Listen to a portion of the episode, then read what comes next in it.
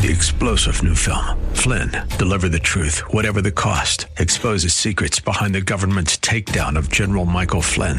Flynn knew what the intel world had been up to. He ordered the first audit of the use of contractors. This set off alarm bells. He told the truth. He was the most dangerous person for Donald Trump to hire. They had to get rid of Flynn.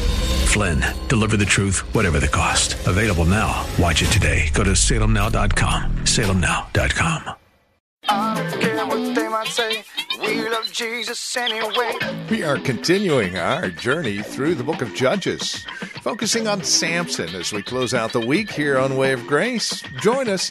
We're back in Judges, chapter 13, looking at the birth of Samson. That's next on Way of Grace.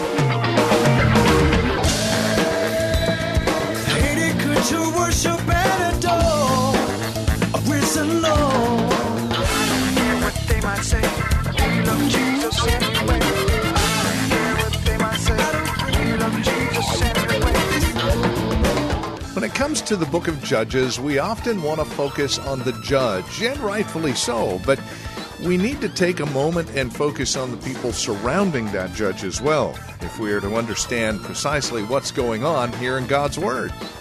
Welcome to Way of Grace, online at grace-bible.com. Pastor Jesse Gistand takes us back to Judges chapter 13. Samson, the fruit of faith for the glory of God. There are a couple of faithful men and women in this passage, and they are the parents of Samson, which gives us a look into this faith that they have. Struggling with your faith today? Let's bolster it, shall we? Here's Pastor Jesse and today's Way of Grace. All right, so let's wrap up this juxtaposition of being barren and yet called children of God because we have chosen false gods and now we're in captivity to the flesh. And the flesh is dominating our life everywhere. The Philistines here are, are moving towards Judah, as I stated. And, and if we don't reckon with the reality that the flesh profits nothing, that's what Jesus said in John 6, 63 and following. It's the spirit that gives life. And so when you and I are leaning way too much into fleshly, horizontal, carnal, secular choices, we will never ever realize the promises of God, which are yes and amen in Jesus Christ, because they are prompted, generated, brought about by spiritual principles. But the world will tell you it's all about the flesh. And this is why Israel is barren, and this is why God has allowed these two wonderful Christian couples, persons, to be barren too. Because they are for our what? Learning. So under point number one, two subpoints. The first one I've dealt with 40 years of slavery to the what? That must be a nightmare. That must be a horrible thing to be trapped by a uh, impulse and propensity to simply value carnal things. That must be a horrible place to be. Now, I'm saying it somewhat facetiously, but I'm not. I've been saved now by the grace of God, kept now by the mercy of God, called and, and, and, and, and kept within the parameters of God's goodness to me for 40 years. And I don't know what it's like to be absent of the power of grace to help me work out my choice making, even when I mess up, so as to always be stuck making the wrong choice. That must be a nightmare. That must be a nightmare. And it has to be worse when you actually know God and His grace in the conversion of your soul. And yet, in your negligence, still find yourselves dominated by the flesh. Because there's a part of your conscience that lets you know you are nowhere near what you are supposed to be by the way you are behaving. That must be horrible. Certainly, there can be no peace there. So, God gave them over to it for how many years? 40 years. That's a whole generation. That nation is messed up. They are just messed up. But now, do you know, children of God, that there's nothing too hard for the Lord? Right, He will let us get to that place where it is obvious and evident that we have no power. He'll let us get to that space in that condition where it becomes so evident that we cannot deliver ourselves. He'll bring us to that place we are where we are so absolutely barren in ourselves that as our elder said, there's only one thing you can do. Cry out to God. That's where God says, All right, that's my name. And I'm getting there. I'm getting there. God has a name. And that name is definitely deliverer.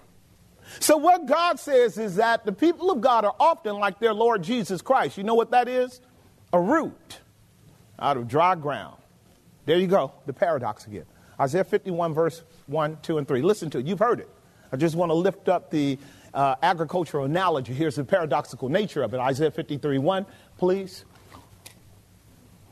Who have believed our report? What report? The gospel. Who have believed our report? And to whom is the arm of the Lord revealed? Who is the arm of the Lord? Christ. He's the strength and power of God. The question is, who hath believed our report? And the, the question is not being raised to the secular world, it's being raised to church folk. Do you actually believe that God has power? Do you actually believe that God has a solution to your problem? The way we act often is what? No. Verse 2. Here it is. Verse 2. For he, who is the he here? Jesus, shall grow up before him. Who is the him? The Father, as a tender plant. Do you see it?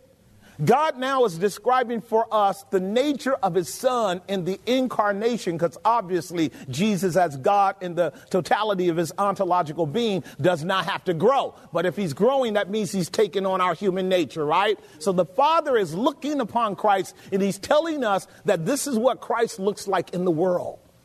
He does not look like some big Green Bay tree or Lebanon tree. He looks like a little twig coming up out of the desert, which again is an oxymoronic picture of hope against no hope at all.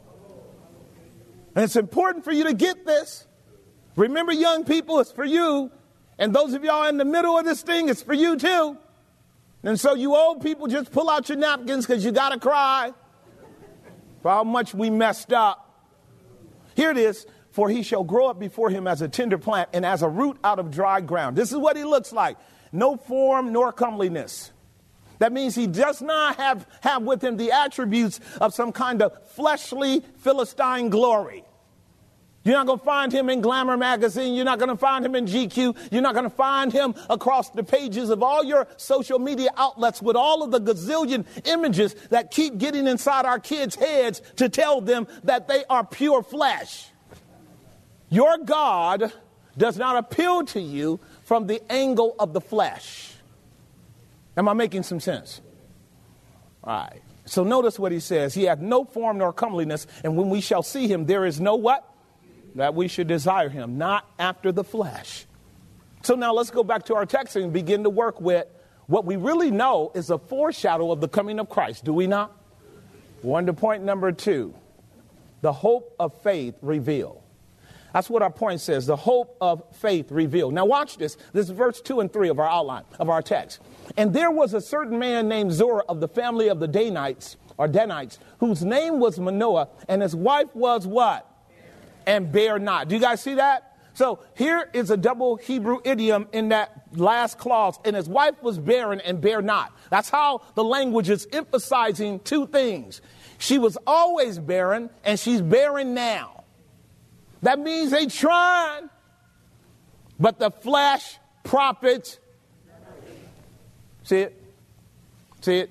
She's barren and bears not. And, and here again is the paradox for all of us. We know that salvation is by what? Grace, not works. Because if it was by works, that means we wouldn't be barren. We'd be able to cooperate with God in our salvation, but because we're barren, our salvation has to be the function of grace alone.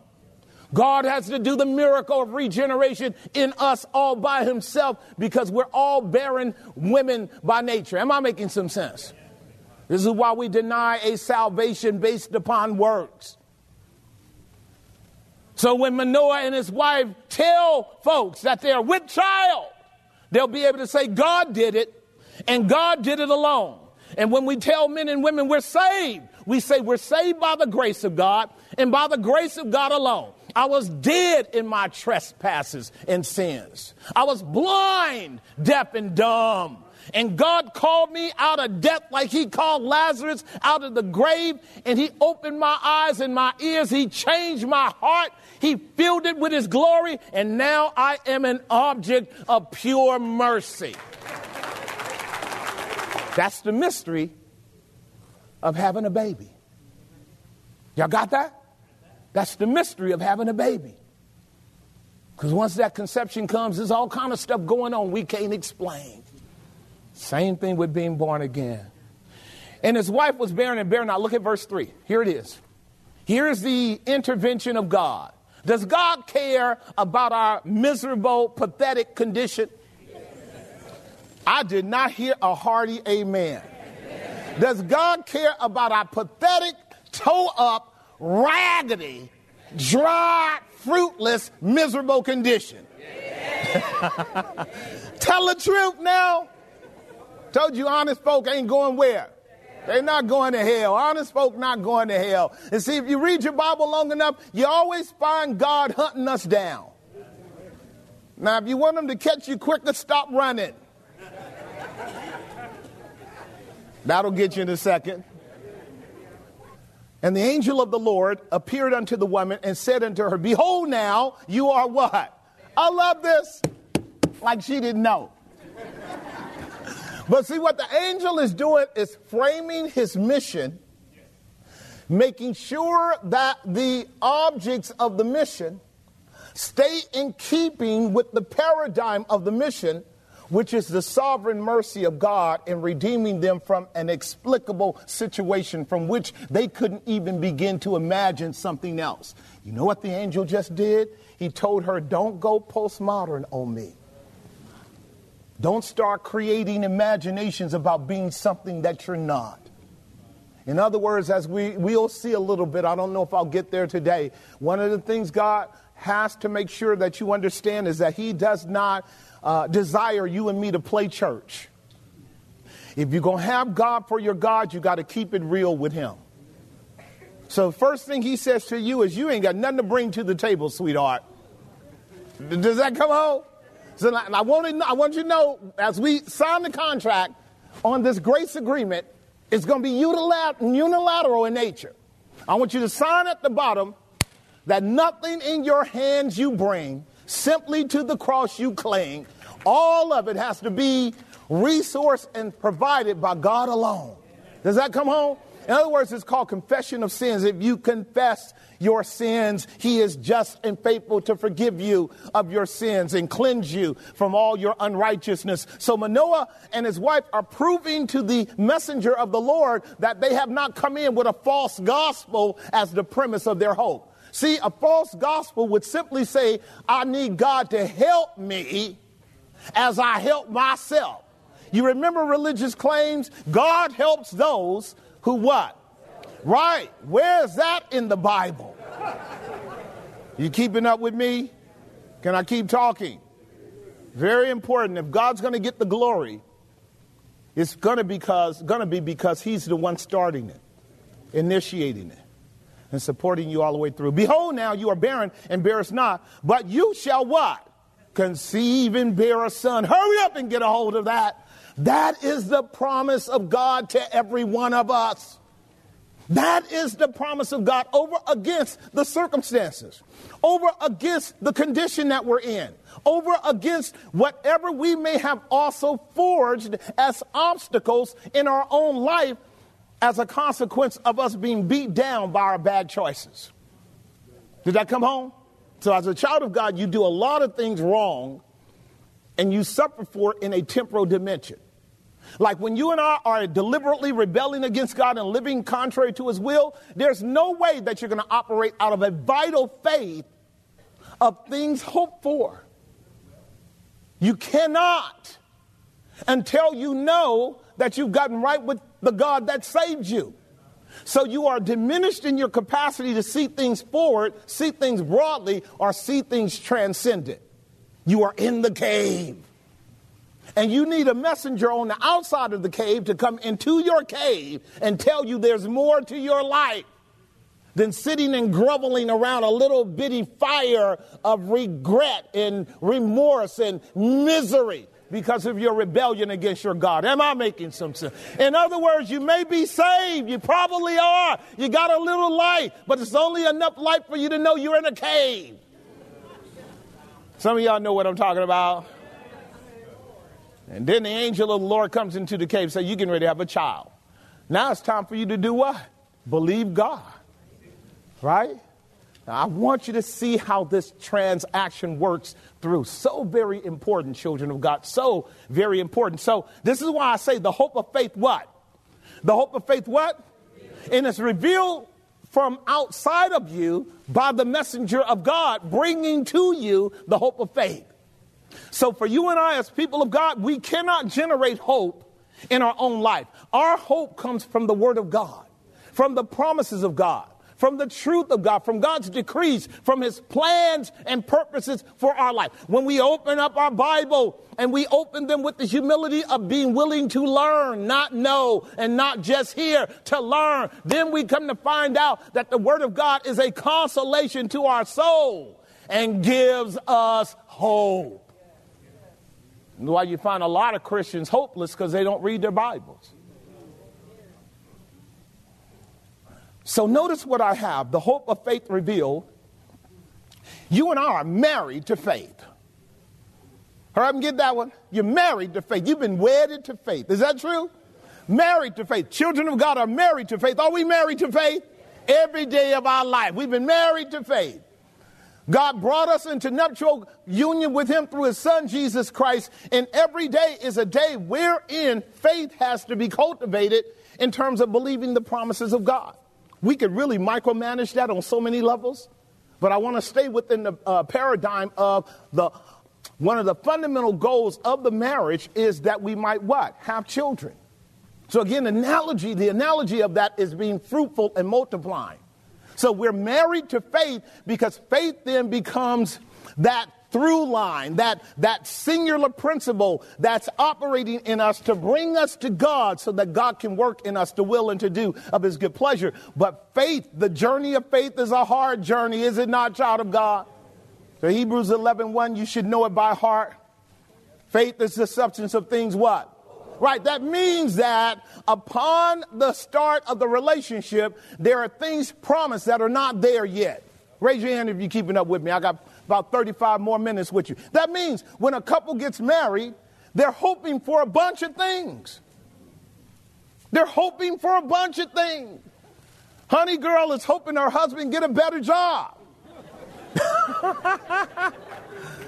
it's true. It's true. Right. We, we, we really want this to be as easy as we possibly can because if he don't get a better job, then I got to work too. And we start, both start working, we might be too tired. So you see how the whole thing in the hierarchy of the purposes get threatened if we don't try to keep the principles right?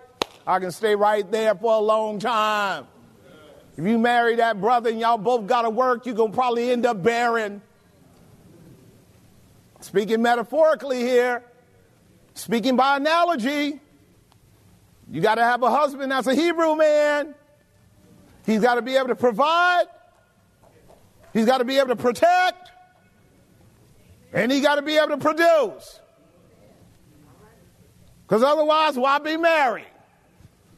Some of y'all know what I'm saying, don't you? Uh, y'all know what I'm saying? Okay. So the text is teaching us that as people of God, we have a relationship with God where He does have the ability to provide protect us and produce in us, doesn't he? And so it is on the natural. So we see that our, our marriage paradigm is calling for hope. And it's calling for us to be able to believe in things that are in the future. Now here's the struggle with it. Habakkuk chapter 2, verse 1 through 4. I want you to get it.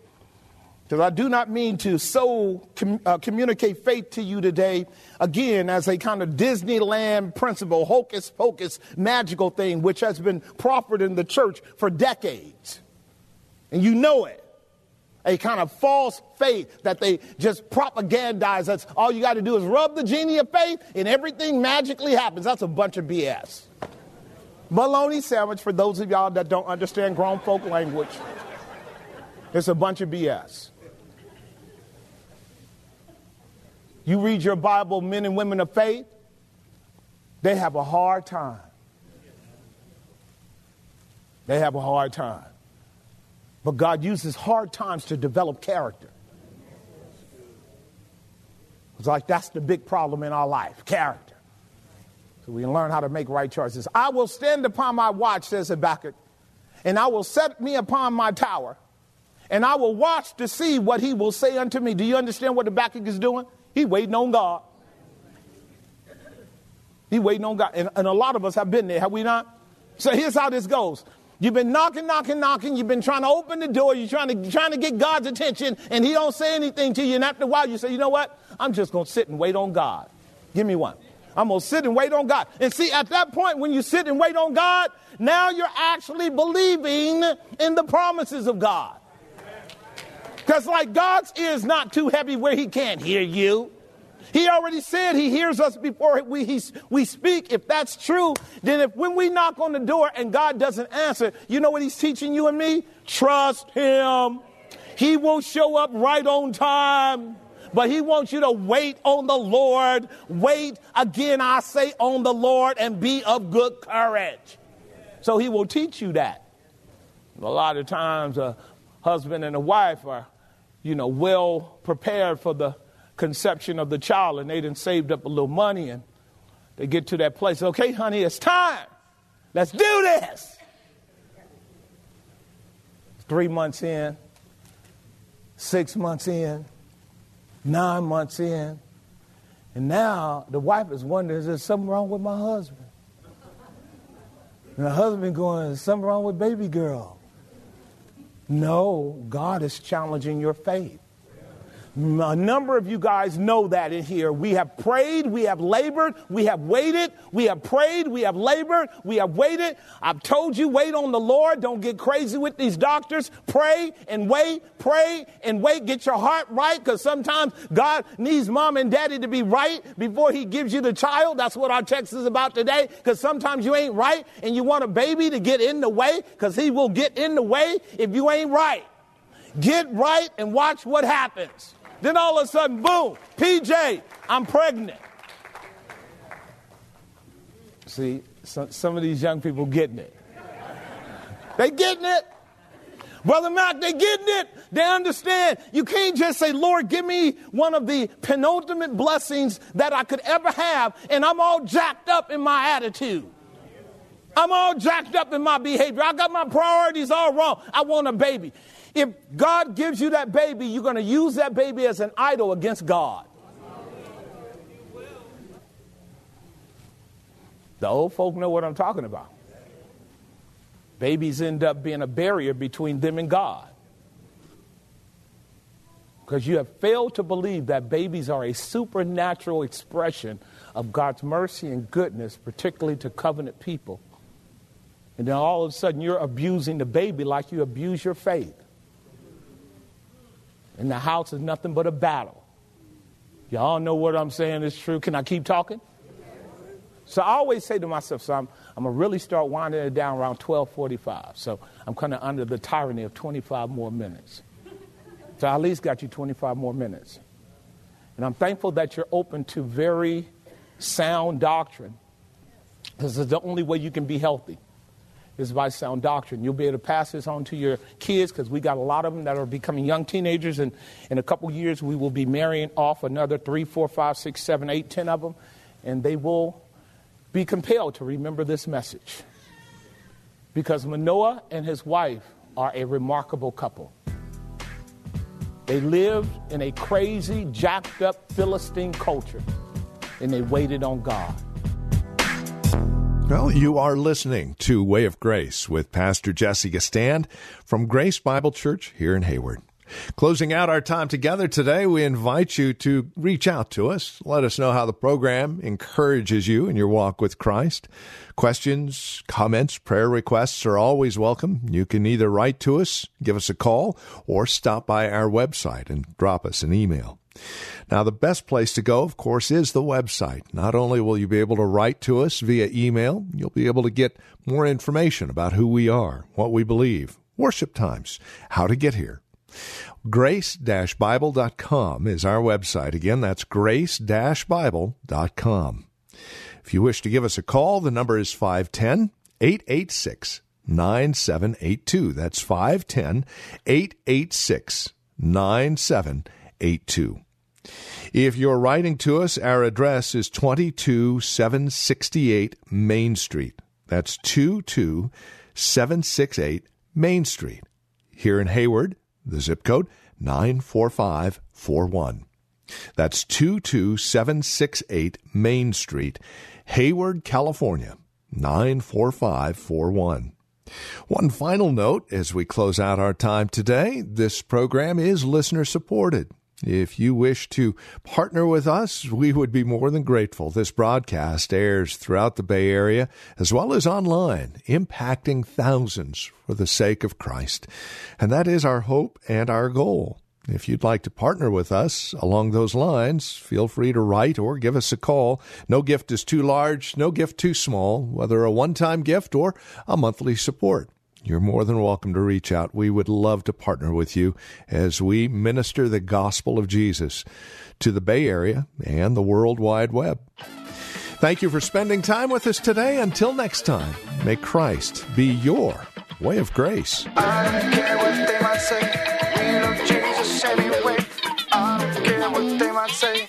We love Jesus anyway.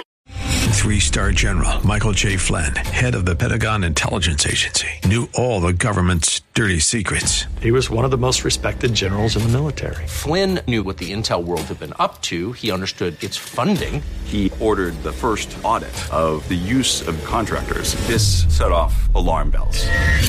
The explosive new documentary, Flynn, Deliver the Truth, Whatever the Cost, uncovers the facts behind this scandal. Flynn told the truth. He was the most dangerous person for Donald Trump to hire. I find out the worst enemy that I'm going to face in my life is right here in America. They took my assessment and they wanted me to change it. And I was like, I'm not changing it. They had to get rid of Flynn. With in depth interviews, archival footage, and never before seen personal records of the man behind the headlines. I just felt like I was drowning. Flynn, Deliver the Truth, Whatever the Cost. Available now. Watch it today. Go to salemnow.com. Salemnow.com.